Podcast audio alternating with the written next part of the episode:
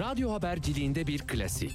Sorulmayanı soran, haberin peşini bırakmayan tarzıyla bir marka. Atilla Güner'le Akşam Postası, gündeme damga vuran konu ve konuklarla hafta içi her akşam 17'de Radyo Sputnik'te.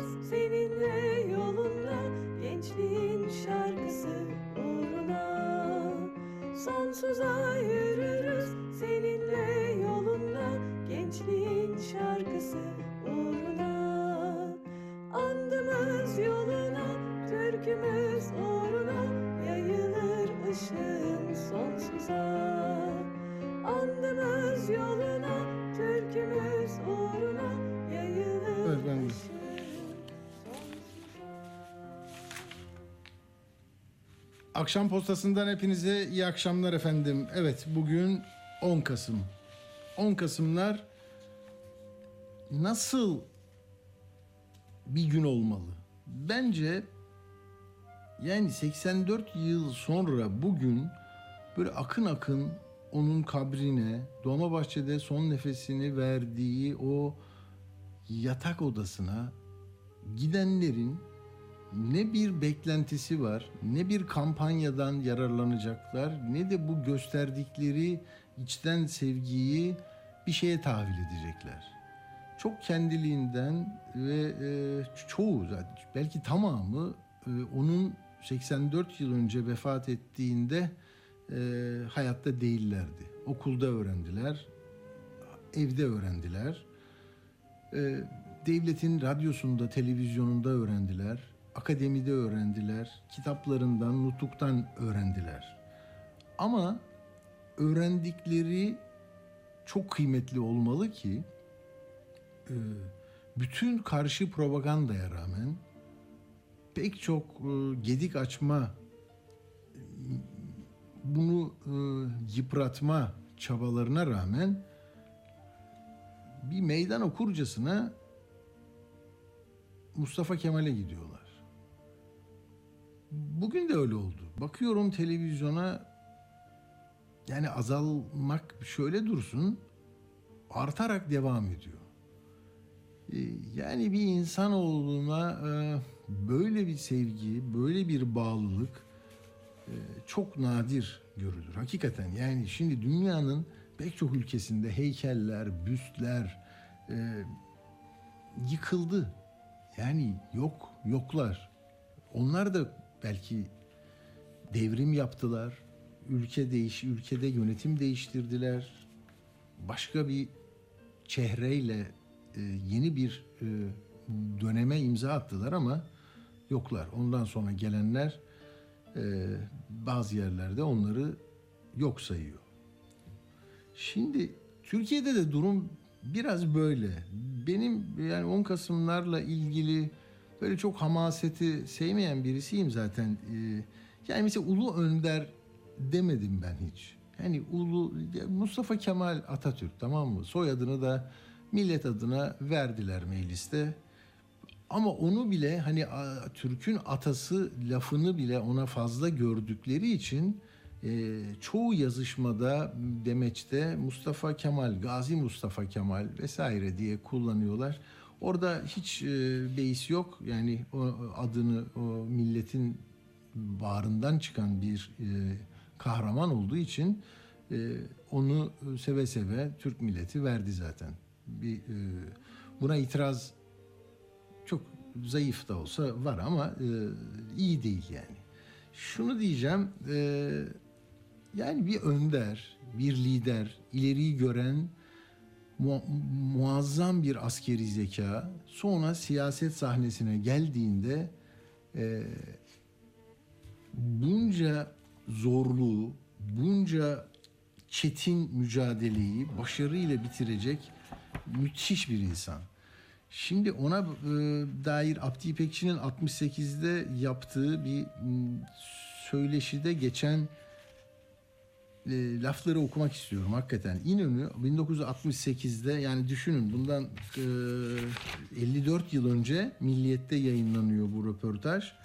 Cumhuriyet de daha 45.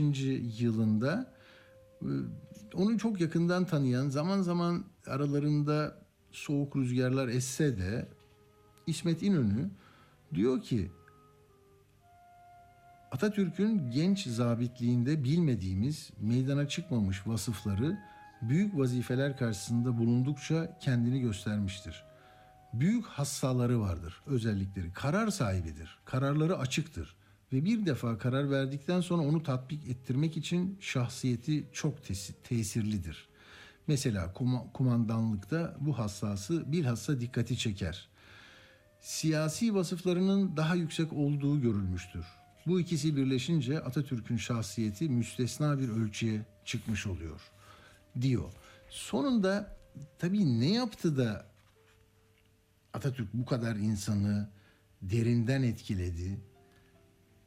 Hepimiz biliyoruz nasıl adım adım e, yıkılmış, işgal edilmiş, içinden e, hançerlenmiş bir e, toplumu yeniden bağımsız bir cumhuriyetle harmanlayarak bir millet oluşmasına dair politikalarıyla, devrimleriyle Türkiye Cumhuriyeti'ni 1923'te kurdu. Peki hangileri çok kıymetliydi diye İsmet İnönü'nün söylediklerine baktım. Bugünümüze çok ışık tutuyor. O yüzden e, izin verirseniz onu okuyacağım. Diyor ki İsmet İnönü Abdi Bekçi'ye. Çok şey var diyor. Yaptığı çok şey var diyor. En önemli devrimlerini soruyor da hepsi diyor çok birbirinden daha önemlidir ama diyor. Fakat harp inkılabı Atatürk inkılaplarının en ilerisinde olanıdır. İnkılaplarda benim kanaatim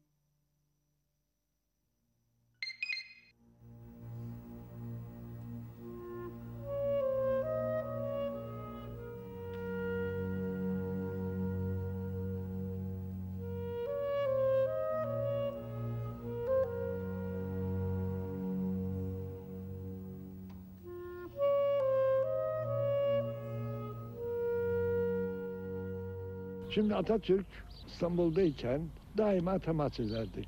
Daima temas ederdik. Yalnız giderken gelmiş değil. Giderken adeta veda için gelmiş gibidir. Daima memleketin içinde bulunduğu vaziyeti, yeni ihtimalleri bunların hepsini takip ediyordu. Memleket tahmin olunmayacak kadar bir karışıklık içinde ve ümitsizlik içindeydi. Bununla beraber herkes diplomat ve herkes çare bulur bir ukala halindeydi. Muharebeyle bu seferin düşmandan kurtuluşun muntazam muharebeyle nihayet biteceği ihtimali hiç kimsenin zihninde yok. Evet. İsmet İnönü'nün bu TRT'de verdiği bir röportajdan sesi gir- girmiş arkadaşlar. Ben çünkü bir anda internette sorun olmuş.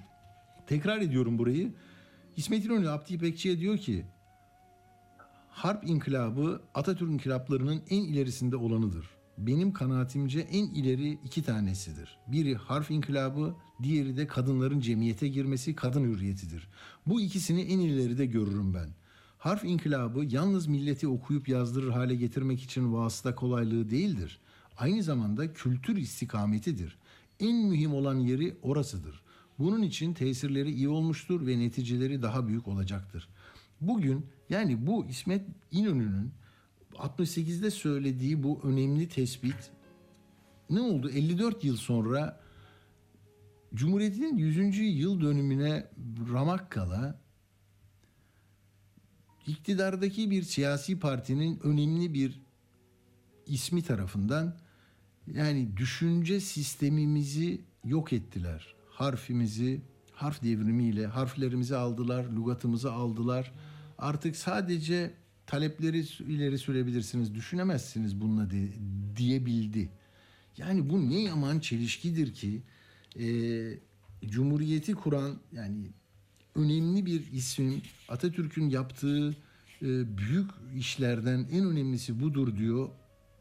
Demek ki bir kesim için de bu e, hiçbir zaman unutulmamış ve her e, açıdan sorun kaynağı olmuş onların sisteminde. Bilemiyorum. Bakın diyor ki İsmet İnönü, bunların yerleşmesi zaman meselesidir. O günden görmüş zaman meselesi. Zamanla bu inkılaplar devrinde yetişmiş olan kimselerin çokluğu nispetinde temelli olurlar. Yani Cumhuriyet kendi evlatlarıyla bunu genç nesillere de aktaracak ve diyor ki şimdi 1928'den hesaplarsak 38 39 senedir harp, inkılabı bir daha sökülmez hale gelmiştir. Ve böyle olmasıyla bugünkü kültür istikametiyle ileri, medeni ve bu asrın istediklerini yapabilmek için bazı vasıtaları, anahtarları elde etmiş millet olarak büyük başarı sayılır. Teminat olur diyor. Ama işte burada bakın ama aşırı akımlar bilhassa milli hayatı, kültür hayatını, cemiyet hayatını geri götürmeye sebep olacak aşırı sağ ceryanlar canlı bir halde meydana çıkmış durumdadır. Ama bunların da siyasi huzur içinde normal yollardan ve usullerden düzeltilebilmesi idealimiz olmalıdır. Millete bunu yapacak yetişmiş insanlar, unsurlar ve temelleşmiş arzular vardır. Gelecek günleri ümitle gözlemek haklı bir dilek olabilir. Yani İsmet İnönü Atatürk'ü anlatırken onun yaptıklarının en önemlisini harf devrimi olduğunu söylüyor. Bugün hani reddedilen, yok sayılan Türkiye'yi daha güdük, daha kötü, düşünemez bir ülke yaptığı denilen bir mesele. Ama İsmet İnönü Atatürk'ün yakın e, çalışma arkadaşı. O da biliyor kimlerin nerede nasıl e, bir, bir rövanş, bir buna tepkiyi beslediklerinin farkında. Onun için hani Mustafa Kemal'i Atatürk'ü anmak için şekli bazı törenler e, hani üzerinde çalışılmış e, kareografik şeyler falan bunlar hakikaten tamam olur böyle şeyler olur da başka bir şey lazım onu anladık değil mi? Yoksa atanın huzurunda durup defterleri imzalamak, onunla ilgili mesaj yazmak, bir iki seminere, konferansa gitmek e, yetmiyor işte ya. Yani yetmiyor. 99 yıl sonra onunla ilgili meselesi olanlar hala var. Ama küçük ama etkisiz bilmiyorum. Asıl tabii güç o Anıtkabir'e gidenlerin e, kararlılığı. Yani gönlünce bir karara varmış ve orada olmak istiyor. Bugün Halk TV'de gördüğüm e, canlı yayınlar sırasında mikrofonu uzattı e, muhabir arkadaş. Ya bir hanımefendi dedi ki çocuğu var kucağında 4-5 yaşlarında galiba. Dedi ben 14 yıldır geliyorum buraya dedi. İlk çocuğumu büyüttüm şimdi o okullu oldu dedi. Bu e, kızımla geliyorum dedi. Düşünsene 15 yıllık anne e, çocukları yürümeye başladığından itibaren hiç aksatmadan gelirmiş. Nereden geldiniz dedi. Yakacık'tan. Hani İstanbul'u bilenler bilir. Yakacık'tan Anadolu yakasının neredeyse işte şey Kocaeli'ne en yakın yerlerinden birisi. Oradan kalkmış gelmiş. Şimdi bu dediğim gibi bir kura çekimine hani TOKİ'den bir ev almaya, sebeplenmeye, nemalanmaya falan gitmekle ilgili değil. Hani yönetimde de yok Atatürk şimdi. Yani iktidara yakın olursanız belki fayda görüyorsunuz diye bir denklem kurmuş olabilir siyaset. Ama öyle değil. Onlar biliyorlar ki onunla ilişkileri bambaşka. Ee, tabii bunu fikri düzeyde neyi arzuladığını bir iş kazaları daha az olursa, maden kazaları daha az olursa, si- birisi sizi eleştirdiğinde hakaret etmeden, saldırgan ve yok sayan bir dil kullanmadan, ayrıştırıcı, nefret söylemine kadar varan bir dille siyaset yapmadığınızda, her ne iş yapıyorsanız orada da bunları tatbik ediyorsanız, özgürlüklere önem veriyorsanız, kültüre, sanata, oradan beslenmeye, anlayışlı olmaya, uzlaşmaya, hazır olmaya, yani medeniyet, muasır medeniyetler dediğiniz böyle hayali bir sözlükten alınmış iki kelimenin yan yana konulması olmasa gerek. Onun hayalleri vardı. Hayalleri yani 57 yıllık yaşamında nasıl nasıl bir hızla, nasıl bir coşkuyla bunları sağladı ki? Yani 34 yaşında Çanakkale geçilmez diyebildi. Siz bakın çevrenize şimdi. 34 yaşında mucizeler gerçekleştiren de var. Bilmem kaç yaşında e, gaydırık guyduruk işler yapanlar da var. Yani neyse. Şimdi ben onun lafı var ya şahsımla kaim değil cumhuriyet diyor. Yani bu lafı hiç kullanmıyordu. Ee, sormuşlar nasıl Atatürk'ü nasıl tarif edersiniz diye Türkiye'de yüzde 63'ü kurtarıcı demiş, yüzde 28'i devrimci demiş. Yani bak devrimci. Hani siz kendi önünüze bir sıfat yakıştırırken devrimci bilmem ne diyerek olunmuyor o. Ya da devrim dediğiniz şey isim vermeden söyleyeyim de hani bazı ülkelerde de devrim adı devrim oluyor da geriye doğru işleyen bir şey. Devrim olmaz. İleriye doğru. Yani hayalini kuramayacağın bir şeyi önüne koyup buraya koşmak. Nasıl bir şey? Tarif ediyor, ikna ediyor. Seni seferber ediyor. Kolay değil diyor. İsmet İnönü de öyle diyor. Kolay değildi diyor. Ee, ama işte bugün mesela törende ya geleceğim yine bu konulara. Törende Anıtkabir'de hep oluyor bu. Yine böyle bir şey. Yani şimdi ne demek ya her yer Tayyip, her yer Erdoğan. Yani orada bir 8 10 20 kişi neyse Köner'dalar. Birisi tutuyor hatta ya heyecanlanma bu kadar diyor. Böyle militan ruhlu. Yani onu orada söylemekle canlı yayında ne mesaj vermiş oluyorsunuz? Sizin dışınızdaki 200 bin kişi orada geçecek bugün. Hiç kimse bir şey demiyor. Hiçbir lidere bir şey demiyor. Yani bir mukayese yapmak için mi? Yani akıl almaz ya. Gerçekten öyle. Yani onu üzerinde susturun şunu der tamam mı? Yani o, o kendisine bunu yapanları susturur. Ee, olmalı bence. Çünkü orası kabir, orası ölüm yıl dönümünde matem tutma alanı ve böyle bir şey olamaz yani. 30 Ağustos'ta da oldu, bir şeyler oldu. Ee, Bu bu Neyse bakın e, Özgür Özel de e, Cumhuriyet Halk Partisi adına burada nasıl bir tutum takındı onu bir dinleyelim. Benim sloganı da verelim. Slogan 10 Kasım'da- sloganı da verelim.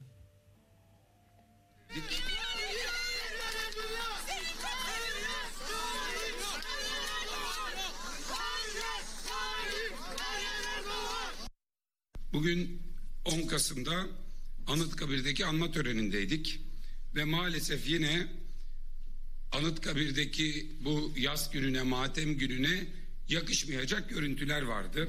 8-10 tane özel olarak getirildiği belli olan Recep Tayyip Erdoğan'la ilişkili onun siyasi bir sembole çevirdiği Rabia'yı yapan ve ona uzaktan seslenip lehine slogan başlatmak isteyen parti militanını en öne kadar getirmişlerdi. Gerçekten utanç verici bir durum. Recep Tayyip Erdoğan lehine şarkı şeklinde bir marş söylemeye çalışıyorlar. Ama işin güzel tarafı şu ki bir kez oradaki yüzler binler bunun bir yaz günü olduğunun bilincinde ve bu rezaletin bir parçası olmayarak o 8-10 tane parti militanını bir başına bıraktı orada.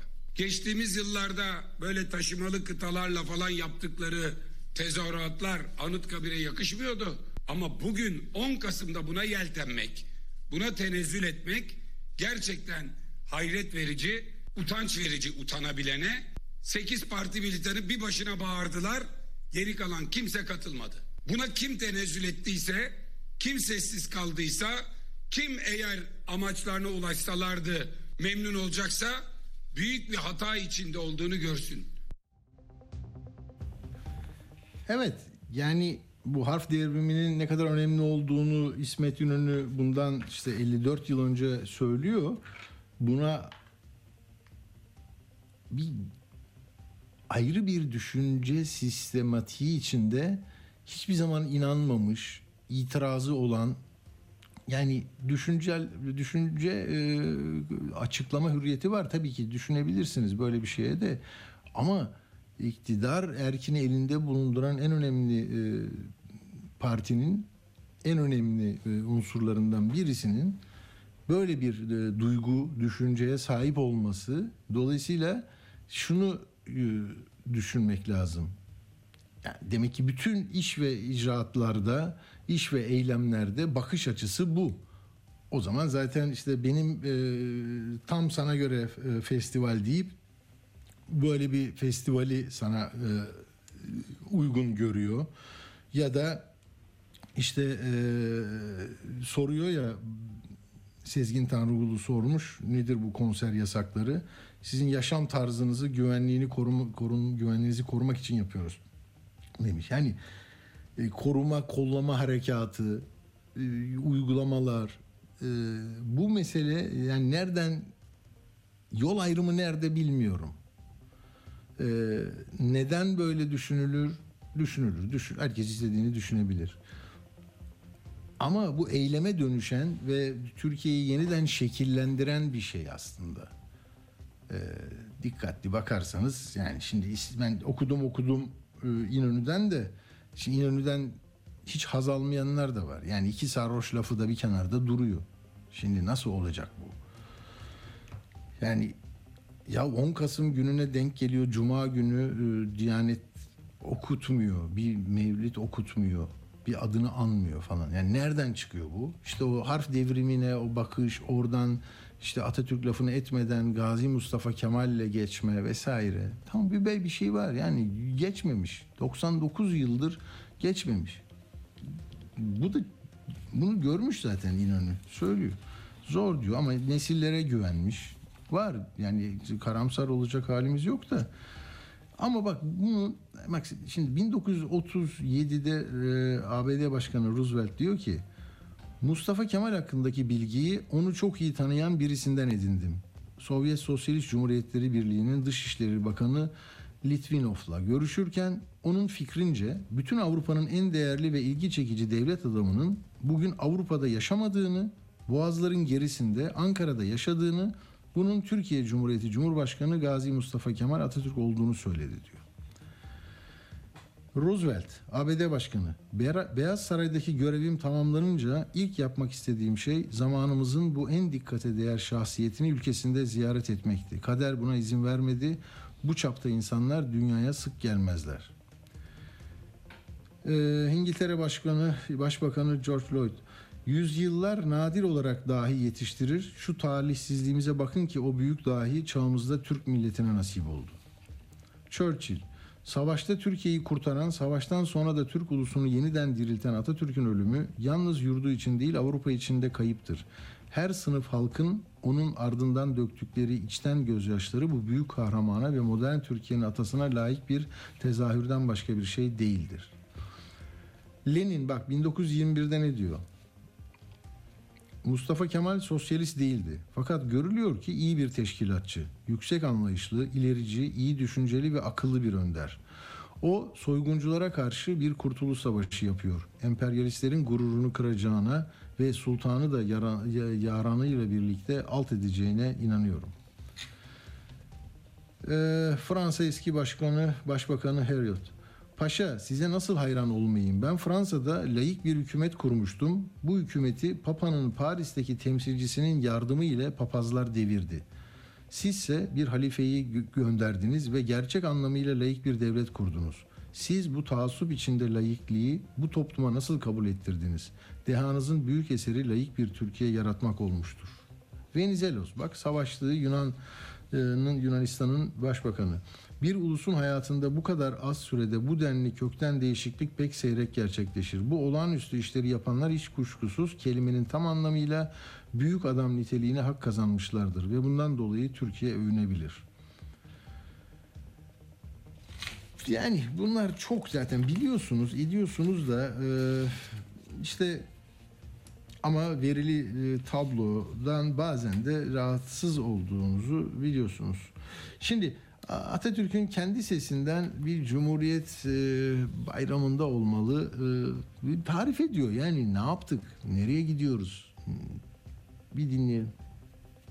Cumhuriyet yeni ve sağlam esaslarıyla Türk milletini emin ve metin bir istikbale koyduğu kadar asıl fikirlerde ve ruhlarda yarattığı güvenlik itibariyle büsbütün yeni bir hayatın müjdecisi olmuştur.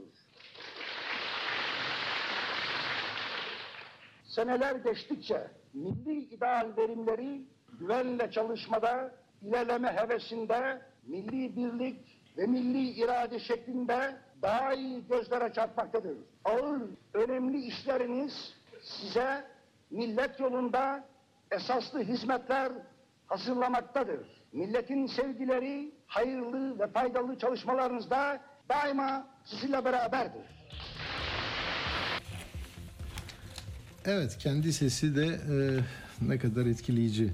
Şimdi e, Lord Kinross da e, şunu söylemiş 1960'da Atatürk tarih boyunca gelip geçmiş en büyük devlet adamlarından birisidir. Hiçbir zaman yaşadığı zamanın üzerinde durmamış, ileriyi görerek ona göre iş yapmıştır. Atatürk'ü Mussolini ve Hitler gibi yöneticilerden ayıran nokta işte bu niteliktir. Onlar her yaptıklarında kendilerini düşünerek hareket ediyorlardı. Atatürk kendisinden ötesini 20-30 yıl ilerisini görerek hareket ederdi. Evet, böyle. Şimdi e, bir de insan tarafı da var. Tabii e, onu da İlber Hoca'dan dinleyelim. İlber Ortaylı. Atatürk, insan olarak Atatürk nasıl birisiydi? sert hiciv yapabiliyor yerine göre. Yani İğneli mi? o belli iğneledi yani iğneleme ile ilgili sayısız şeyleri var. İkincisi tabii Türkçeyi düzgün biliyor. Üçüncüsü yemek çok sevmiyor. Yemek çok sevmiyor. Sevmiyor. Hayır birkaç çatal yani böyle pilav, fasulye pilav falan. Yani bütün gece bütün gün onlar nasıl oturulur? Tarif edilenler o. Yüzüyor tabii, ata biniyor bunlar açık. Ama öyle aşırı bir spor faaliyeti bütün gün böyle hani şey gibi öyle bir faaliyet yok.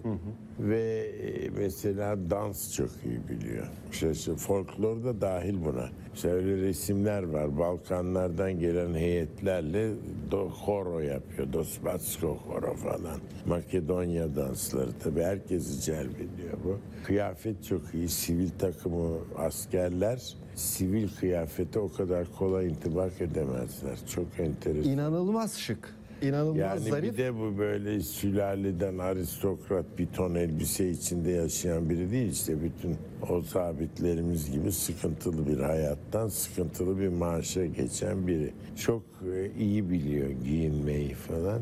Sinirine de iltifatına da sahip. Mesela ben bir film gördüm. İran Şahı'yla görüşmesi. O böyle daha babayani görünen bir adam. Bu da hemen onun karşısında böyle efendi bir adam pozunda. Şah'a katiyen böyle bir küçümseme, en hafif bir ima yok.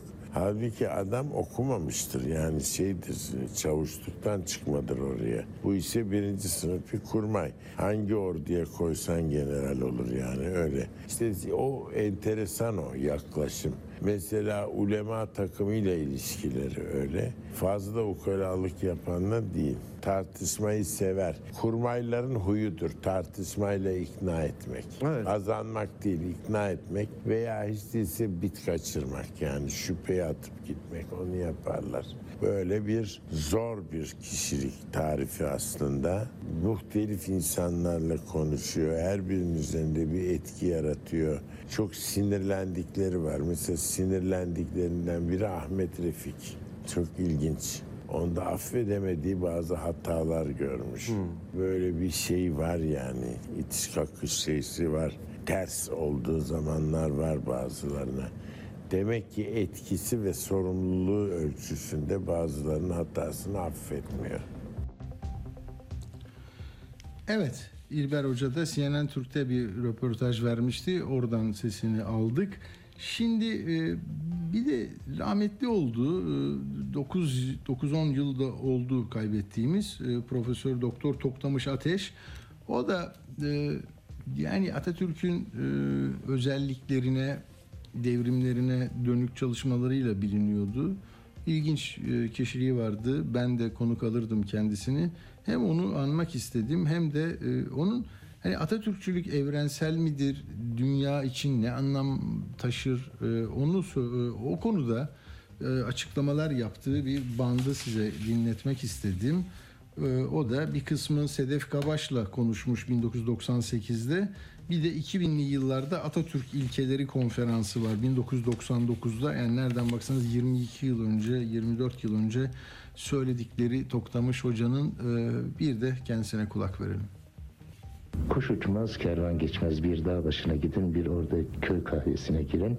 Bakarsınız orada Atatürk'ün resmi vardır. Ha bunlar devlet zoruyla baskıyla olmaz.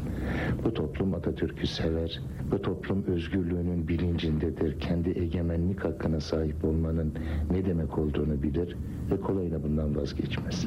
Atatürkçülüğün evrensel değerini bizim devrimimize kadar, Kemalist devrime kadar dünya üzerinde devrimlerin ardında hep sınıfları görürüz.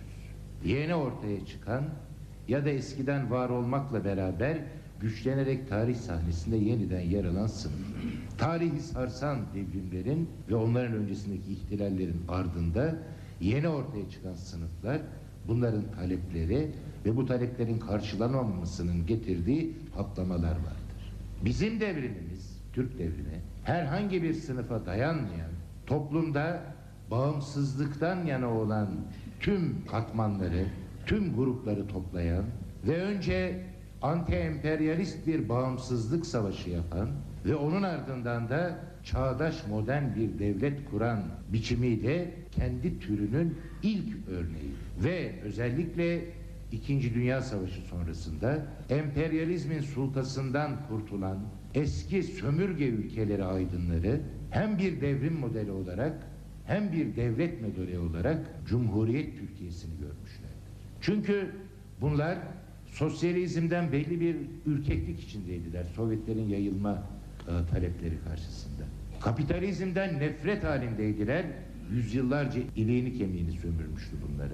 İşte Mustafa Kemal'in aydınlık yolu o insanlara da ışık tuttu. Mazlum milletlere de ışık tuttu. Değerli konuklar İzmir'in kurtuluşu İstanbul'da, Anadolu'nun ve Trakya'nın her yerinde görkemli törenlerle kutlanırken Kalküta'da da kutlandı. Mazlum milletlerin yaşadığı her yerde emperyalizmin almış olduğu bu yenilginin, zaferinin sevinci, sarhoşluğu yaşandı. İşte bu bakımdan Atatürkçülük evrensel olarak değerli bir düşünce. Daha sonra 50'li yıllarda milli demokratik devrim olarak karşımıza çıkan düşüncenin ve modelin ilk pratik uygulamasıdır. Kendi türünün ilk örneğidir. İşte biz Mustafa Kemal'in yolunda gitmeyle beraber böylesine şerefli, böylesine aydınlatıcı bir mirasın da sahibiyiz. Ha her ne kadar daha sonraları bu mirası biraz zedelediysek, bu mirasın gereğini tam yerine getiremediysek de bu bize kalan bir mirastır. Evet Atatürk devrimi, e, Atatürk'ün ilkeleri nasıl bir e, hayale, tahayyüle sahip olduğunu e, biliyoruz aslında. Oralarda günümüzde de aydınlatıcı olacak, yol gösterecek çok fazla emare var. Zaten günümüze uyarladığınızda da yeni bir çıkarım da yapabilirsiniz. Çünkü hani bilim, teknoloji, e, yurtta sulh, cihanda sulh diyor. Ne demek? Yani karşınızdaki insan rakibiniz de olabilir ama e, nasıl davranacaksınız? Zorlu dönemlerden nasıl geçti? Nutuk'ta da anlatıyor, her şeyde anlatıyor. Demek ki e, hocaların dediği gibi yani onu içselleştirmiş ve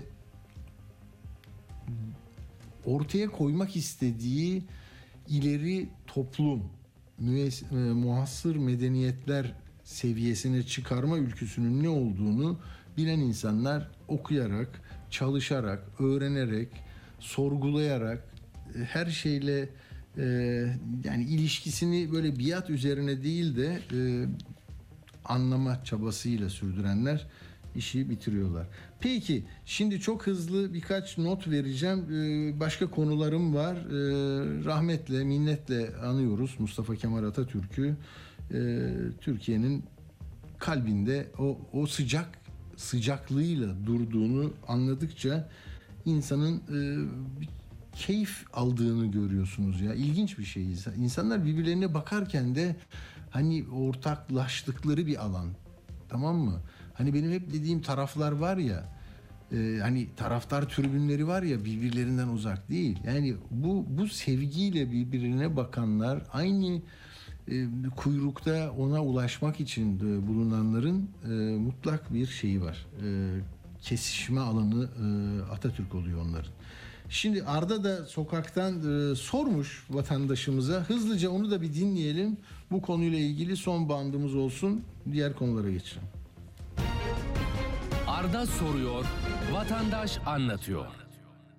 Cumhuriyetimizin kurucusu Mustafa Kemal Atatürk'ün vefatının 84. yılında vatandaşlara Atatürk sizin için ne ifade ediyor diye soracağız.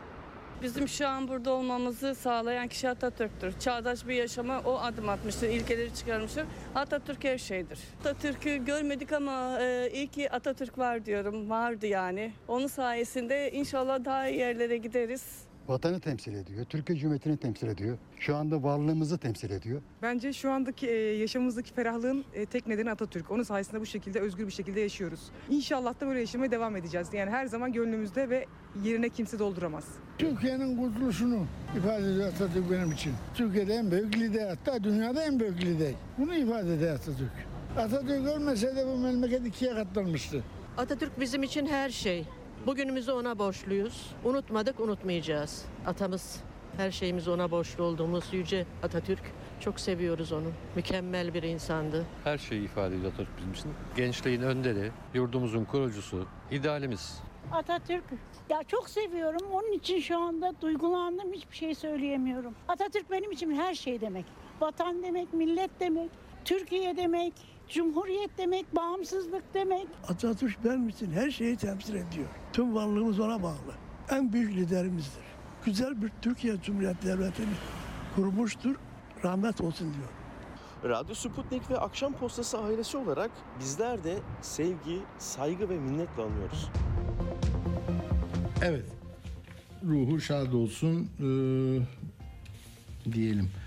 Şimdi ha bugün tabii Cumhurbaşkanı Erdoğan az önce anlattık Anıtkabir'de tören var. Eee, bütün protokol orada, devlet eee, erkanı orada, muhalefet de orada, yargısı orada, askeri orada. Sonra tabii törenler falan olurdu. Bu kez e, Cumhurbaşkanı Özbekistan'a hareket etti hemen bu törenin ardından. O Türk devletlerinin bir toplantısı zirvesi varmış.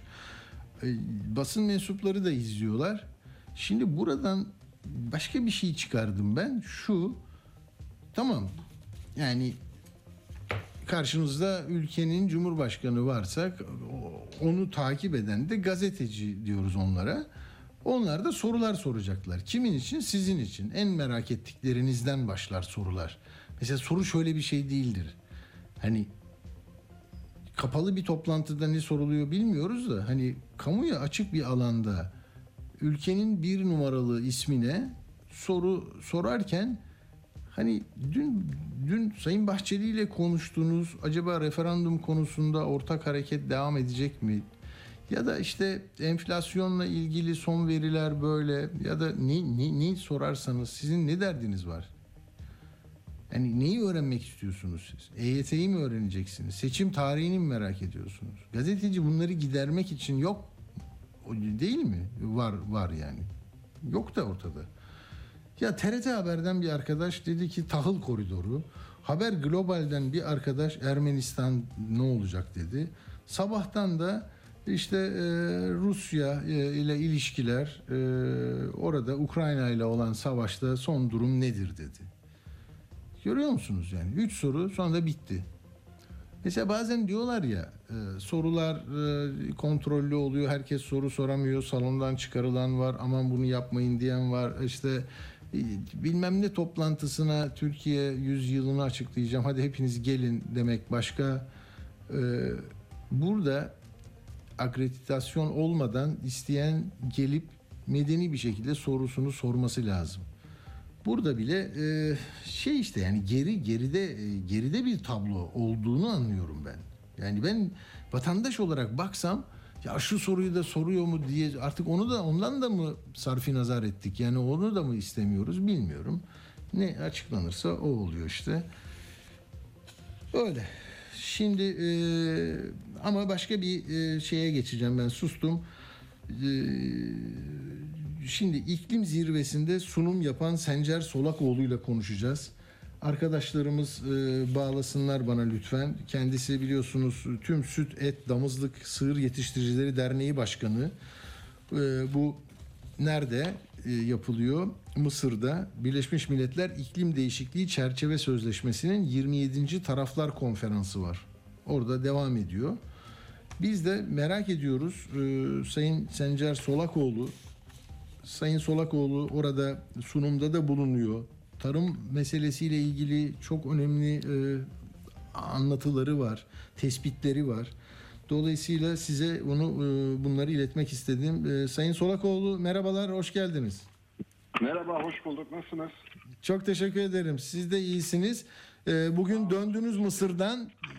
İklim zi- e, bu e, Birleşmiş Milletler'in bu toplantısında siz de tecrübelerinizi, tespitlerinizi paylaştınız galiba.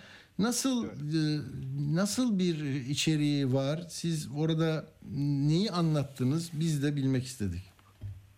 Ya şimdi şöyle, e, öncelikle çok önemli bir toplantı. Çünkü Birleşmiş Milletler gerçekten bütün dünyanın e, gözü kulağı orada. İklim krizi her geçen gün derinleşiyor ve çözüm önerileri gerekiyor.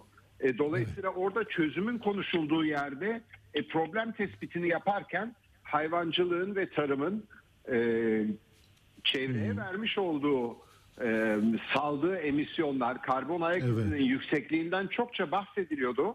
Ama e, benim orada olduğum süre içerisinde ben e, bütün holleri gezdim, bütün ülkelerin şeylerine, pavyon pavilyonlarına baktım ve inanın e, bir tane çiftçi örgütü göremedim. Hani FAO vardı orada, Dünya işte Gıda Örgütü olarak ama onun dışında e, problem çiftçilerse ve çiftçilikse neden çiftçiler orada değildi?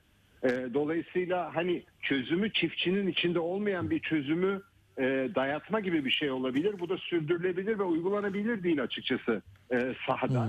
E, nitekim ben bunları biraz daha dile getirdim ama biz öte yandan asıl benim e, hayalim şu. Ben e, sıfır karbon emisyonlu yani net zero dedikleri e, saldığım kar, yani karbon salınımımla kar- karbon emilişinin denge denk olduğu bir hayvancılığın mümkün olduğunu görüyoruz ve biz aslında bu projemizi biraz oraya tanıtmaya gittik. Bu dünyada ilk defa yapılan bir şey. Yani nasıl olacak yani inekten nasıl karbonu sıfırlayacaksınız gibilerinden sorularla karşılaştık ki Orada e, bir çok evet, özür dilerim. Orada bir Hollanda örneği var değil mi? Biraz da tartışma yarattı. Hani e, büyükbaş hayvanların sayısını azaltma e, değil mi? Böyle bir, evet. Tabii bayağı sert e, tedbirler. Şimdi şöyle bir şey söyleyeceğim. Burada birazcık e, milliyetçilik e, yapıyor olacağım ama e, Avrupa'nın geneline baktığınız zaman e, genel olarak bir e, uzun yıllardır çok büyük bir refah içinde olmasının verdiği bir hantallaşma var. Yani e, Türkiye'ye baktığınız zaman biz e, her gün problem çözen bir ülkeyiz ve e, yani müteşebbisler olarak da her gün problemlerle e, ve Avrupalıların birçok dünyadaki gelişmiş ülkelerinin görmediği şeylerle mücadele eden bir ülkeyiz. Dolayısıyla pratikliğimiz e, ve aynı zamanda hani olaya pragmatik yaklaşıyor olmamız bizi burada avantajlı kılıyor. Bence bizim e, burada mesela yosunlarla yaptığımız bu projenin e, Hollandalılarda sadece ah inekleri keselim o zaman demesi sonucu bu bunun çok güzel bir örneği olduğunu düşünüyorum. Göreceksiniz ileride bu e, artık çok fazla yeni proje orada üretilmiyor. E, biz e, Türkiye'de bu projeyi yapıyoruz. Uludağ Üniversitesi var, İklim Değişikliği Derneği var, e, Türk Standartları Enstitüsü'ne kadar bir sürü e, gönüllü e, projenin içerisinde insan var. E, ve biz bunu yapabileceğimizi görüyoruz ve bu bir umut olacak. Yani biz nasip olursa önümüzdeki sene Mart ayı gibi e, altyapısını bitirip belki Haziran belki Temmuz ayı gibi bir kocaman bir çiftliğin karbon nötr olabileceğini dünyaya ispat edebilirsek bu şu anlama gelir. Evet hayvancılık e, doğaya, çevreye yüzde yüz e, duyarlı bir şekilde yapılabilir. Çünkü bakın bir yandan da milyarlarca insan, yaklaşık 3 milyara yakın insan bu dünyada e, karnı bir şekilde doymuyor veya temiz suya ulaşamıyor, fakirlik içerisinde yaşıyor. Böyle bir dünyada hayvanları kesip e, gıda üretimini azaltmak bana çok saçma geliyor. Yani düz mantıkta baktığınız zaman eğer e, bir yerde açlık bir yerde bolluk varsa o zaman bolluk olan yerden açlık olan yere bir destek yapılması gerekir. E bolluk olan yer o zaman biz üretimi azaltalım dediği zaman dünyaya da topyekünden bir şey kazandırmamış oluyor. Dolayısıyla bizim felsefemizde e, evet çevreye duyarlı bir şekilde bunu yapıp ama aynı zamanda da e, üretimi devam ettirebileceğimizi düşünüyoruz. E, bakalım heyecan verici. Çok hoş. Peki e, tabii bizim Türkiye örneği de e, bu iklim zirvesinden bağımsız olarak söylüyorum. Sizin de Twitter'larınızda görüyorum sosyal e, paylaşımlarınızda. Tarımla siyaset yapılmazı e, gördüm en son. Tabii bu Evet. süt meselesi, et meselesi, planlama, ileriyi öngörme e, bu konularda sizin çok da açıklamalarınız oluyor. Onu takip ediyorum. Hakikaten durumumuzu düzeltecek e, iyimser bir e, şey de söyler misiniz? Hakikaten kötüye mi gidiyoruz? Yoksa bunun e, önüne geçebilecek e, iradeye sahip miyiz memleket olarak? Ee, iyimser olmamız için şu anda hiçbir neden yok. Çünkü siz bir problem vardır, ona bir çözüm üretirsiniz. Bu çözümden dolayı bir iyimserliğiniz olabilir. Haklı bir iyimserliktir o. Şu anda aynı hataları yapmaya devam edip iyimser olmak e, ahmaklık olur. Yani dolayısıyla şu aşamada iyimserliğin iyisinden bahsedemeyiz. Hatta size şöyle söyleyeyim. e, daha önce defalarca uyardığımız yapmayın bu arzı düşürürseniz, bu çiftçiyi küstürürseniz, üretim azalırsa fiyatları hiç kontrol edemezsiniz dediğimiz noktaya geldik. Ben demiştim demekten e, gına geldi ama e, bir şekilde evet oraya geldik. Bugün e, işte devletin e, bıraktığı yerden yüzde yüze yakın bir e, zamla karşı karşıya. E, çiğ süt satış fiyatları bugünlerde 11 liraları da geçti. E, Dolayısıyla 7,5 liralardan geldi. Devlet frenlemek için hadi 8,5 olsun dedi. Piyasa bunu 11 lira olarak düzeltti. Ve bu düzeltmeyi şu anda rafta göreceksiniz. Ama şöyle bir problem var.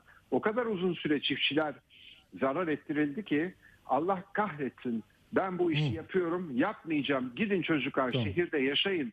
Biz bu işi e, devam ettirmeyeceğiz. Ben de burada işte e, kıt kanaat geçinmeye devam edeceğim ya da kapatacağım deyip ineklerini kesen o kadar çok insan var ki bakın normal ortalama bir köyde e, bir sütçü köyde 100-150 ton 200 tonlara kadar süt olan günlük köylerde şu anda 30 tonlara 20 tonlara düşürdü. Bunlar net rakamlarla Tarım Bakanlığı'nın elinde belli. Dermiyorlar bu verileri ama dermemeleri gerçekleri ne yazık ki değiştirmiyor. Ve bu konuda e, biz e, Ocak ayından itibaren askeri ücrete e, gereken zam yapıldığı zaman çünkü şu ana kadar hiçbir zaman gerekli zam yapılmadı. Hep enflasyonun karşısında maaşlar e, hızla eridiler. E, bu gelecek zam e, daha e, yoğun bir zam olacak. Burada ilk e, halkın yapacağı şey çoluğunun çocuğunun temel gıdasından kestiği peynirini, etini e, yeniden sofralarına getirmek olacak. Yalnız ne yazık ki Türk halkı şununla karşılaşacak. Aa niye bu kadar fiyatlar orantısız bir şekilde arttı diye sordukları zaman memlekette inek kalmadığı için cevabıyla karşılaşacaklar. Biz bunu söyledik ve bunun artık telafi edilmesi mümkün değil. İthalat da mümkün değil. Çünkü yurt dışından gelmesi de çok pahalı olacaktır. Siz Türkiye'deki çiftçiyi öldürüp ondan sonra ithalat yaparsanız ben başta olmak üzere bu halk sizden bunun e, hesabını sorar ve ben bunu çok ağır bir şekilde soracağımın sözünü veriyorum. Yani böyle bir şey olamaz. Bu kadar uyarıya rağmen bu kadar yanlış yapıyorsunuz yapmayın. Enflasyonu çiftçinin e, sırtına yüklemeyin. Çiftçinin bir günahı yok e, diye defalarca söylememize rağmen hep böyle e, bize tepeden aşağıya bakıp e, siyaset yaptığımızı e, ima ettiler. Hiçbir zaman Ben tam da yapmadık. Sencer Bey çok önemli o. Yani bunu ko- anlatanlar eğer be- beklenenin dışında bir şey söyleyenlerdenseniz sizi yok sayabiliyorlar. Mesela oldu böyle şeyler. Yani TÜSİAD bir şey dediğinde ben sana devletin kapısını kapatayım da görürsün gününü gibi bir lafı da duyduk yani. Sizin de hani bu e, çözümün bir parçası, paydaşı olacak e, olan bir e, dernektesiniz. Kafanızı bu meseleye yoğunlaştırmışsınız. Size ya gel ne yapalım denir mi hiç böyle? Gelin birlikte e, önerilerinizi alalım. Tarım Bakanlığı'nın şu şeyinde siz de konuşun ya da işte arama Aksine- konferansında gelin. aksine, Oluyor mu? aksine, Aksine, hayır hayır aksine. Ee, mümkün olduğunca toplantıları da benden gizli haber vermeden Hmm. yapıyorlar. Eyvah bu adam gelirse çünkü ben geliyorum dediğim zaman oradakiler bana hayır da diyemezler. Çünkü kişiler olarak kimseyle bir husumetim yok. Herkes tarafından e, sevildiğimi düşünüyorum. E, çoğu, çoğu bürokratla aram çok iyidir. E, siyasiler tarafında da öyledir. Yani e, ben e, mesela Faruk Çelik ve e, bakanla uzun dönem çalıştım ama yani onun e, bakanlığının içindeki uzun bir dönemde çalıştım. Mehdi Bey'le çok uzun süre çalıştım. Yani ben e, yani bunu şunu çok net söyleyebilirim. Hani benim bir partim yok. Bir e, parti arzum, siyaset. Ben şu anda sizinle konuşuyorum. Çiftliğimdeyim.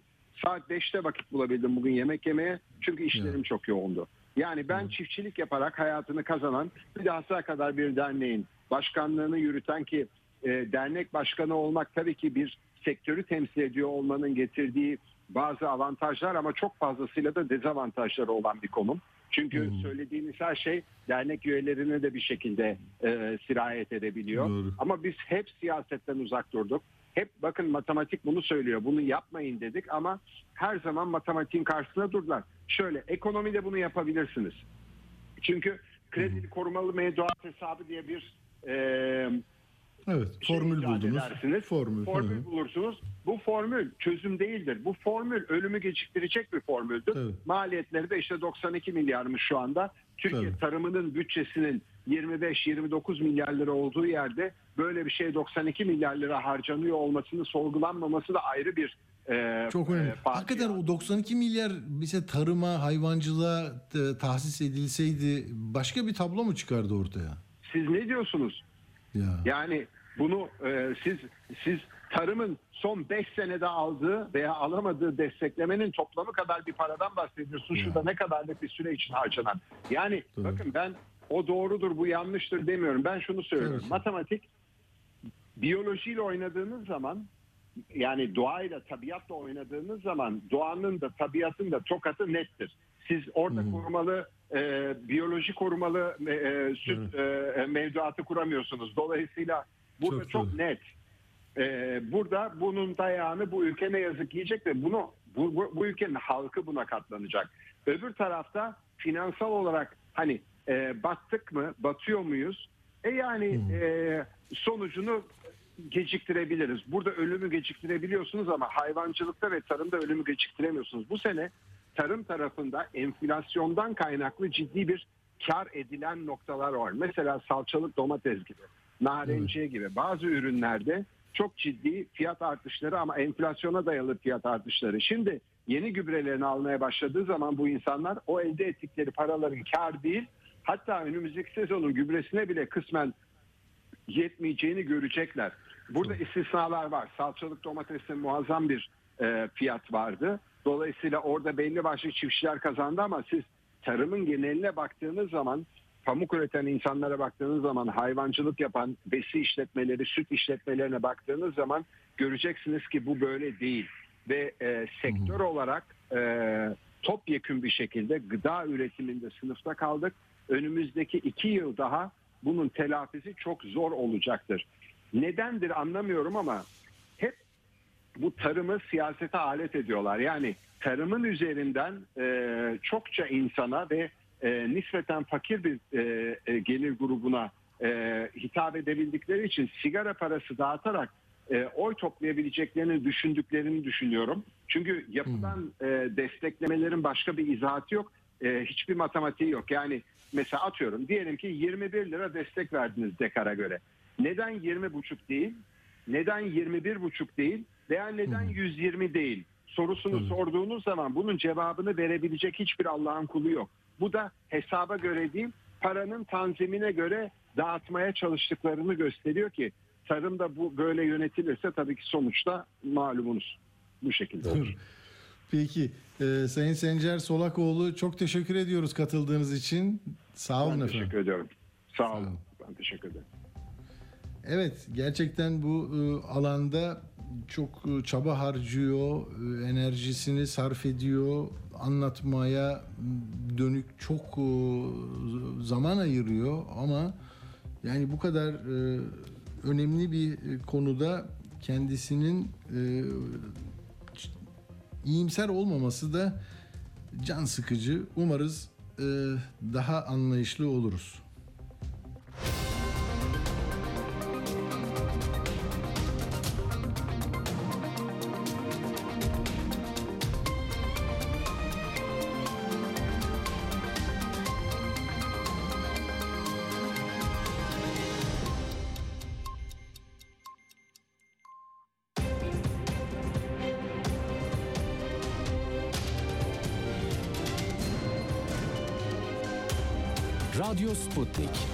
Anlatılmayanları anlatıyoruz. Radyo haberciliğinde bir klasik. Sorulmayanı soran, haberin peşini bırakmayan tarzıyla bir marka. Atilla Güner'le Akşam Postası, gündeme damga vuran konu ve konuklarla hafta içi her akşam 17'de Radyo Sputnik'te.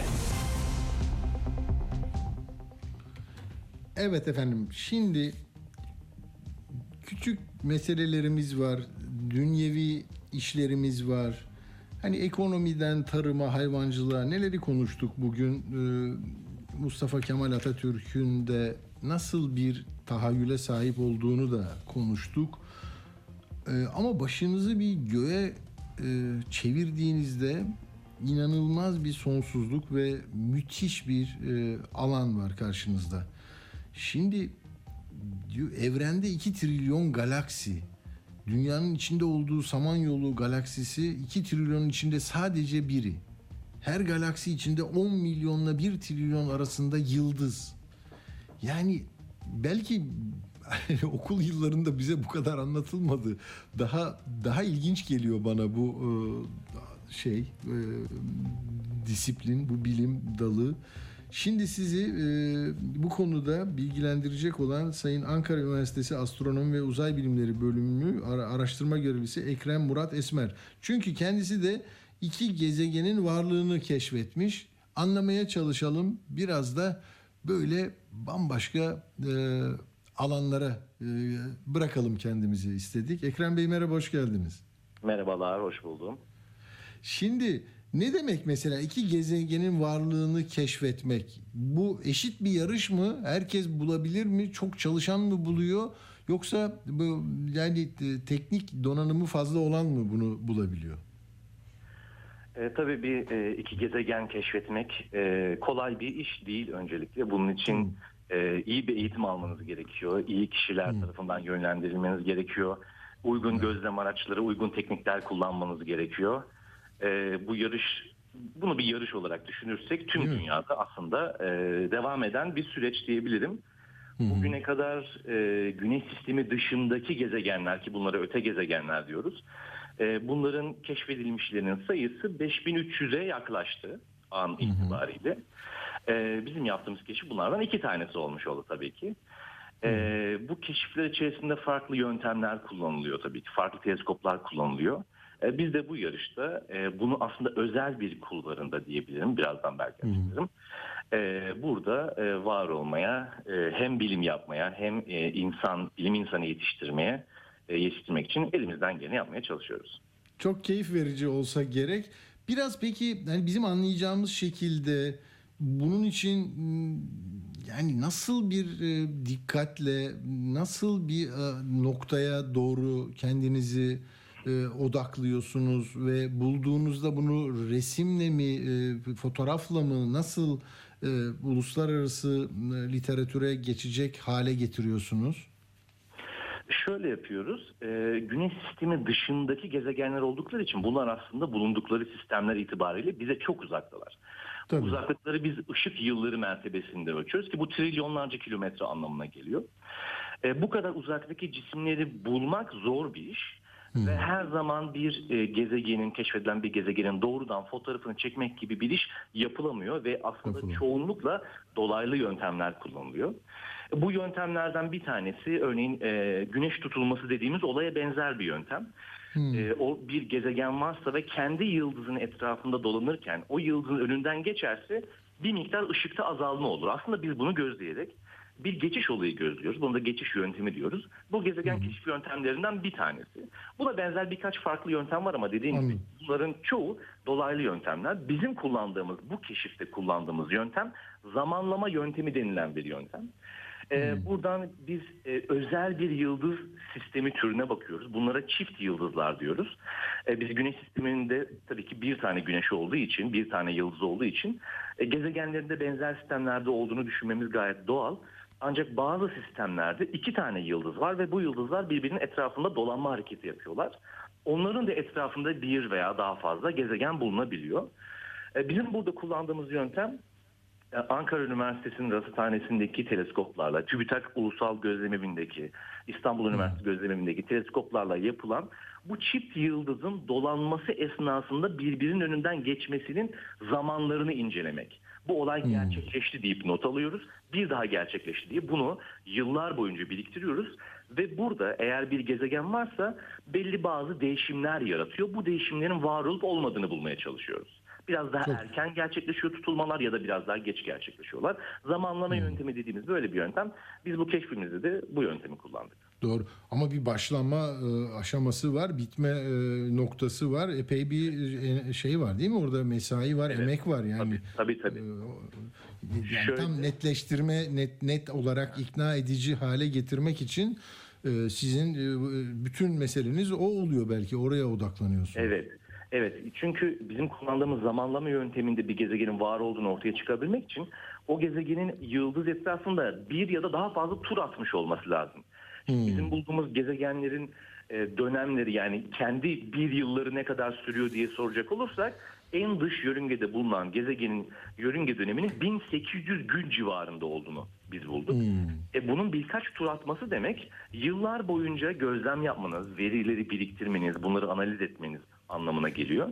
Bu çalışmada bizim kullandığımız ilk gözlem Kepler Uzay Teleskobu. Bu NASA'nın gönderdiği bir uzay teleskobuydu. Onun 2009 yılında yapmaya başladığı gözlemlerle başladı.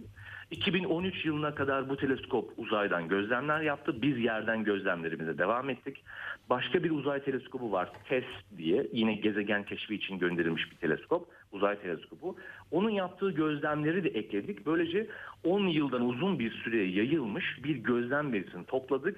Bunları çok detaylı bir şekilde analiz ettiğimizde e, iki tane gezegenin var olduğunu söylemiş olduk. Biz bu keşfi tabii bu yılın başında e, yaptık ve duyurduk. Ondan önce 2015 yılında aynı sistemde bir gezegen daha bulmuşlardı. Bu Kepler Uzay Teleskobu'nun kullandığı verileri inceleyen bir grup vardı. Polonyalı bir astronomun liderliğini yaptığı bir grup. Bu grup 2015'te bir gezegen var olmalı burada dedi. Bu öneriyi sundu. Biz bunu devam ettirdik çünkü başka biraz teknik detaylar olabilir ama bazı problemler olduğunu gördük yaptıkları işlerde. Bunu devam ettirirsek burada başka şeylerin olma ihtimalinden şüphelendik. Benim bu aynı zamanda doktora tez çalışmamdı. Bu tez çalışmam esnasında gözlemlerle, analizlerle e, bunu nihayete bu yılın başında erdirip bir iki gezegen keşfetmiş olduk.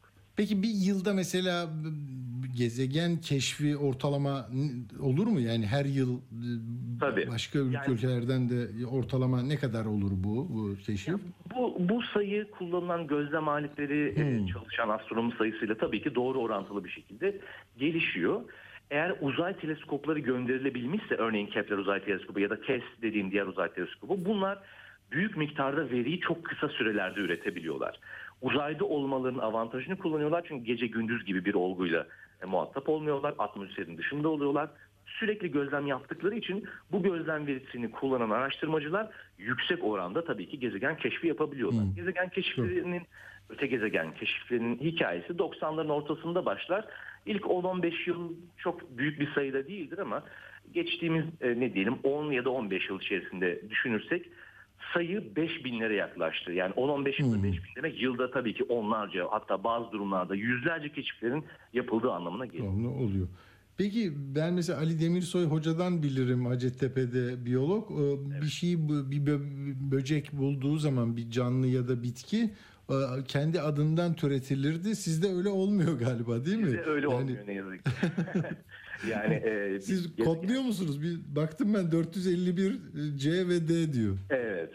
Şimdi sistemin adı, çift yıldız sistemin adı Kepler 451. Bu Kepler gözlemiyle başladığı için işte Kepler'de biliyorsunuz tarihteki ünlü astronomlardan bir tanesi. E, 451. gezegen keşfinin yapıldığı yıldız anlamında böyle bir kod kullanmışlardı. Aslında bu sistemin bir sürü kodu var. Bir sürü ismi var. Ama en akılda kalıcısı olduğu için biz de hem makalemiz duyurusunda da Kepler 451'i kullanmayı tercih ettik. Şimdi burada bir gezegen keşfederseniz ilk keşfedilen gezegene küçük harfle B diyorsunuz. İkinci gezegene C, D diye bu şekilde aslında harfleri ekliyorsunuz. Anladım. Ee, zaten B'yi 2015'te keşfettikleri için bizim keşfettiklerimiz böylece C ve D harflerini almış oldular. Bazı özel kampanyalar e, arada yapılabiliyor. Bu Uluslararası Astronomi Birliği'nin yaptığı kampanyalar. Burada özel seçilmiş bazı gezegenlerin e, başka isimler verelim diye bir kampanya yapılıyor. Bu geçen yıllarda Türkiye'de de yapılmıştı. E, gezegenlerden bir tanesinde Anadolu yanlış hatırlamıyorsam diğerinde Göktürk ismi verilmişti. Ama bunlar çok az sayıda gezegen için yapılıyor. Biz bilim camiasında, bilimsel e, şeyde, literatürde dediğim gibi keşfe bir yıldızın katalog adını aynen tutuyoruz. Hangi sıradaki gezegeni keşfettiysek ona göre alfabeden bir harf veriyoruz. Çok güzel. Dolayısıyla Peki son 451, C ve D oluyor. Böyle olmuş. Peki son 5 dakikada bizi biraz böyle bu yeryüzünden alıp e, bir- uçurur musunuz? Yani galaksi e, nedir, gezegen nedir? Yani o sayılar, rakamlar. Belki şimdi e, aracını kullananlar e, neyi konuştuğumuzu anlasınlar. Nasıl bir muazzam bir yer orası. Bunu e, müsaade ederseniz ben bir de kendi çalışmamın bakış açısından da biraz yorumlamak Tabii. Sonuçta biz öte gezegen yani başka yıldızın etrafında gezegen keşfediyoruz ve bununla ilgili e, bir araştırmalımız var. Bunu niye yapıyoruz aslında? E, bir- insanlar çok uzun zamandan beri evrende yalnız olup olmadıklarını, sadece dünyanın ya da dünya benzeri işte dünyadaki yaşamın olup olmadığını, acaba başkaları da var mı yok mu gibi sorular aslında uzun zamandan beri sorup bunu tartışıyorlardı. E, tabii ki teknoloji geliştikçe biz evrenin ne boyutta büyük olduğunu, galaksilerin ne boyutta olduklarını ve işte bugün size az önce söylediğim gezegen sayısı 5300 keşif. Ama bunların aslında ne sayılarda olması gerektiğine dair fikirler elde edebilir durumda olduk. E, Siz de e, başlangıçta söylemiştiniz. Yaklaşık olarak bir galaksinin en azından mertebe düzeyinde de olsa evrende bulunan galaksinin sayısı ile ilgili artık bir fikrimiz var. Bunu Hubble Uzay Teleskobu'nun yaptığı gözlemlerle 90'lardan itibaren elde ettik. 100 milyarlarca aslında galaksi var ve bu galaksi dediğimiz şeyler içerisinde yine milyarlarca yıldızların olduğu bir topluluk. Bunlar kendi aralarında bir do- dolanma hareketi yapıyorlar. Çünkü ortalarında bir kütle merkezi var. Bu kütle merkezi etrafında dolanma hareketi yapıyorlar. Onlardan bir tanesi Samanyolu ve onun etrafında yine yüz milyarlarca yıldız var. Güneş gibi bazıları güneşten çok daha büyük, çok daha sıcak, bazıları çok sönük ve soğuk. Çeşit çeşit yıldızlar var. Bunların bazıları çift yıldızlar gibi e, daha özel sistemlerde. Bir kısmı ise güneş sisteminde gördüğümüz gibi tek bir yıldız ve etrafındaki e, gezegenler, kuyruklu yıldızlar, asteroidler gibi sistemlerden oluşuyor. E, Kepler Uzay Teleskobu bu anlamda çok önemli bir e, bulgu üretti geçtiğimiz 10 yıl içerisindeki gözlemlerinde. Galaksimizdeki neredeyse her yıldız başına düşecek sayıda gezegenin olması gerektiği ortaya çıktı. Gezegen keşif sayılarımız tabii ki 5000 olabilir ama burada şunu yapıyoruz. Ne kadar yıldız gözledik ve bunlarda ne kadar gezegen bulduk diye baktığımızda neredeyse birebir çıktı bu durum. Bu çok fazla gezegen olduğu anlamına da geliyor. Yıldız kadar gezegen var. E peki madem öyle neden hala biz yalnızız değil mi? Yani kendi bildiğimiz yalnız mıyız bunu bilmiyoruz elbette. Ama yapmaya çalıştığımız şey evrende daha doğrusu galaksimizdeki diğer yıldızların etrafındaki gezegenleri bulmak ve bunlar dünyaya ne kadar benziyorlar? Yıldızları güneşe ne kadar benziyor? O gezegenin atmosferi olabilir mi? Karasal mı öncelikle? Gibi sorular sorup yavaş yavaş bilimsel yöntemi kullanarak evrendeki hayatın ne türde, nerelerde ve varsaydı ne kadar olacağına dair fikir elde etmeye çalışıyoruz. Doğru. Ama yani mesela şöyle bir notum da var. Uğur Koçbaş bana göndermiş. Diyor ki 600 milyonun yaşama e, 600 milyonun yaşama elverişli olduğu düşünülüyor galaksilerin. Böyle bir ben yanlış okumuyorum değil mi? Yani yaşam olduğunu düşündüğünüz e, bir sayı var mı? Yani bek- bulamıyoruz, göremiyoruz, Şöyle. ulaşamıyoruz ama E, yaşam yaşam olduğunu düşündüğümüz gezegen sayısı gibi düşünecek olursak bunlar belli istatistik hesaplardan çıkarılabilir ama burada şunu yapıyoruz. Dünya benzeri gezegenlerin olma sıklığı tahminen ne kadardır? Bunu istatistik verisini kullanarak tabii ki yapıyoruz. E, Bunların etrafında bu dünya benzeri gezegenin kendi yıldızından uzaklığı dünyaya benziyor mu? E, dünya ile güneş arasındaki mesafeyle karşılaştırılabilir mi? Güneş benzeri yıldızların sayısı ne kadar gibi bir istatistik yaptığımızda aslında karasal gezegenlerin ki dünya da bir karasal gezegendir sayılarının az olmaması gerekiyor. Dolayısıyla bunun aslında sadece gezegenin fiziksel özellikleri ve yıldızdan olan uzaklığı e, şeklinde düşünecek olursak dünyadakine benzer çok sayıda gezegenin olması gerektiğini düşünüyoruz. Ama yaşam çok kompleks, çok karmaşık bir şey. Bir kere atmosfer uygun kompozisyonda bir atmosfer gerekiyor.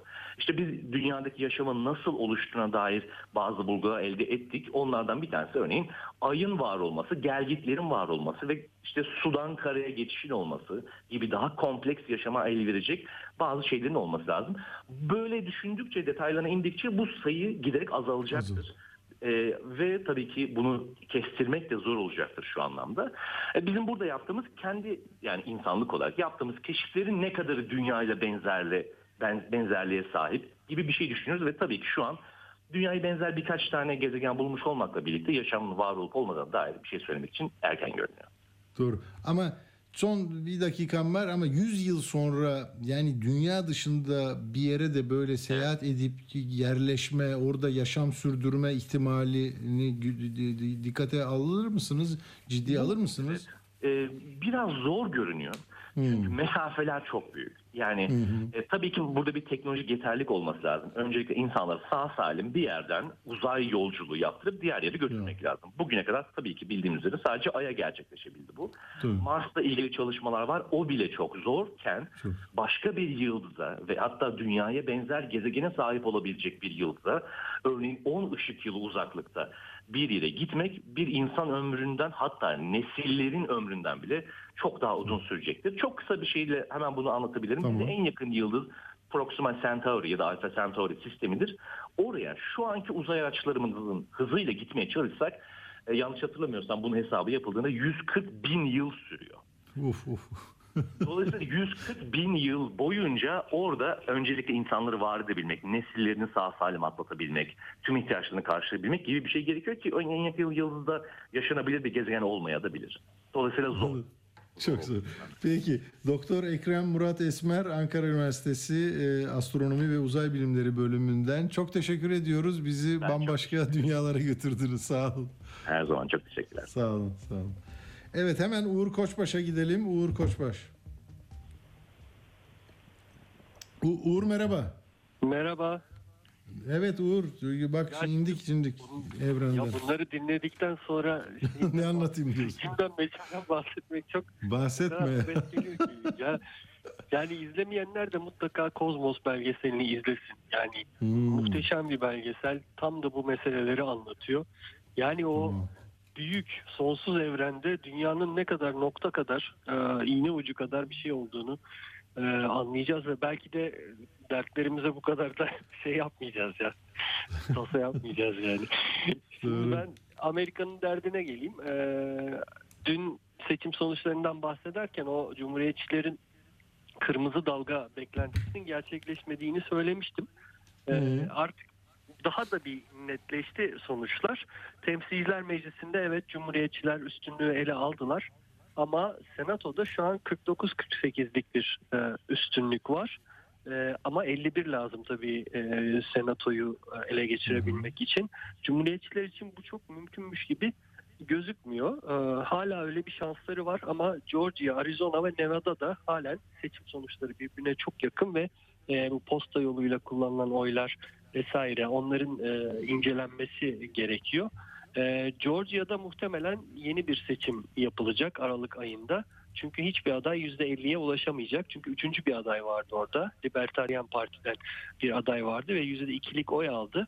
Şimdi Cumhuriyetçi ve Demokrat adaylar 48,5'ta e, görünüyor. O yüzden e, 50'ye ulaşamayacakları için yasa gereği seçimin tekrarlanması gerekiyor. Muhtemelen Georgia eyaleti senatonun kontrolünün kimde olduğunu belli edecek. Çünkü Arizona'da Demokrat, Nevada'da Cumhuriyetçi aday öne çıkıyor. Ee, orada e, denge netleşmiş olacak. E, tabii Cumhuriyetçilerin öfkesi dinmiş değil. Bu öfke de çok büyük oranda Trump'a yönleniyor. Çünkü yüzlerce adaya destek açıklamıştı Trump ve tamamen kendi e, 2024 başkan adaylığını garanti altına almak için ve Cumhuriyetçilerin çok büyük bir zafer kazanacağını öngördüğü için e, bunu yaptı. E, hatta dedi ki 15 Kasım'da seçimlerden bir hafta sonra ben çıkacağım ve e, çok önemli bir konuşma yapacağım bekleyin dedi. O da tabii adaylığını ilan edeceği konuşma olarak nitelendiriliyordu. Şimdi Rupert Murdoch'ı bilirsiniz Amerika'nın en büyük medya patronu hatta İngiltere'nin de. Ee, onun New York Post gazetesi Cumhuriyetçilerin çok önemli bir destekçisidir aslında New York Post.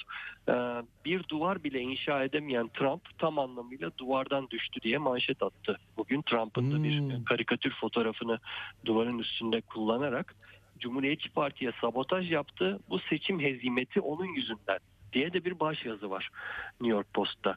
Şimdi bu Cumhuriyet Partisi, Cumhuriyetçi Parti'de çok büyük bir çatlak anlamına geliyor. Trump'ın da e, adaylığının çok tehlikeye girdiği anlamına geliyor. Bu arada farkındasınız değil mi? Amerika'da seçime iki yıl var ve aday konuşuluyor. Başka da hiçbir şey konuşulmuyor neredeyse. Bizde de muhalefetin adayı belli. 187 gün var seçim 14 Mayıs'ta olacaksa. Parantezi kapattım. Şimdi e, Trump için daha endişe verici olan şey Florida valisi. Çünkü e, Florida'daki seçimlerde e, Cumhuriyetçi aday Trump'la çok e, çekişmeli böyle çatırdayan ilişkisi olmasına rağmen Trump aleyhinde bir sürü laf etmiş olmasına rağmen 20 puan fark attı Demokrat rakibine. Şimdi Florida çok önemli bir eyalet çünkü e, hatırlarsınız Bush Al Gore yarışında böyle insanlar ellerinde oy pusulalarından bakıyorlardı nerede delik var diye. O fotoğraflar hep hatırlanır e, ve e, Al Gore sonunda yarıştan çekilmek e, kararını almıştı. Çünkü artık iş mahkemelere e, gitmişti Florida eyaletindeki seçim meselesi yüzünden. Şu, şunu anlatmaya çalışıyorum. Florida Cumhuriyetçiler ve Demokratlar arasında hep gidip gelen bir eyalet. Swing State denilen eyaletlerden bir tanesi. Ve hiçbir zaman sonucu kestirilemeyen bir eyalet. Ama bu seçimde öyle bir şey oldu ki Cumhuriyetçi aday 20 puan fark attı Demokrat rakibine. Bunun sebebi de şu anki Florida valisi yani DeSantis.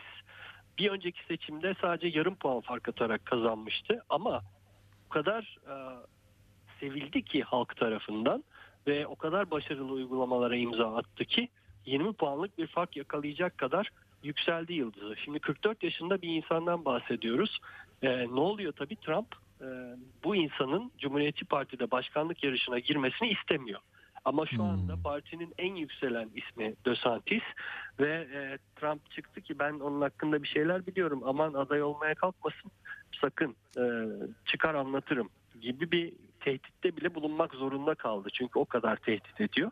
Ama Amerika bugün artık e, Florida valisini ve önümüzdeki iki yıl sonra yapılacak olan seçimlerde Cumhuriyetçi Parti'nin muhtemel başkan adayı olabileceğini konuşmaya başladı. Ee, Ama kırmızı dalga neden olmadı diye analizler de Amerikan basında taradığımda e, gördüm. Ee, şimdi dün de demiştik yani başkan seçildikten iki sene sonra seçim oluyor. Çünkü iki senede bir yapılıyor Senado Temsilciler Meclisi seçimleri. Bir güven oyu gibi oluyor. Ama genellikle zaten e, Beyaz Saray'ı ele geçiren e, parti e, ilk uygulamalarıyla öyle çok da beğeni kazanmıyor. Umutlar çok çok yüksek oluyor. E, ama politikalar onu karşılamıyor. E, 1906'dan bu yana zaten e, Beyaz Saray'a giden e, başkanın partisi e, seçimlerden genellikle e, yenilgiyle ve düşüşle ayrılıyor. Yani tarih tekerrürden ibaret meselesi en büyük gerekçesi bunun. E, ikincisi de kürtaj meselesi. Amerikan basının çok üstünde durduğu mesele.